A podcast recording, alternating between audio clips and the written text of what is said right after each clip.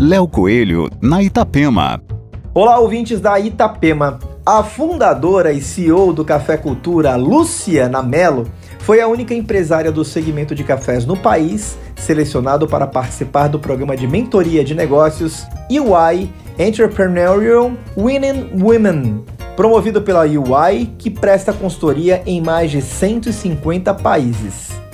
O programa, que tem duração de um ano, promove aprofundamento nos conhecimentos essenciais ao mundo dos negócios, além de participação em eventos e acesso a uma seleta rede de contatos.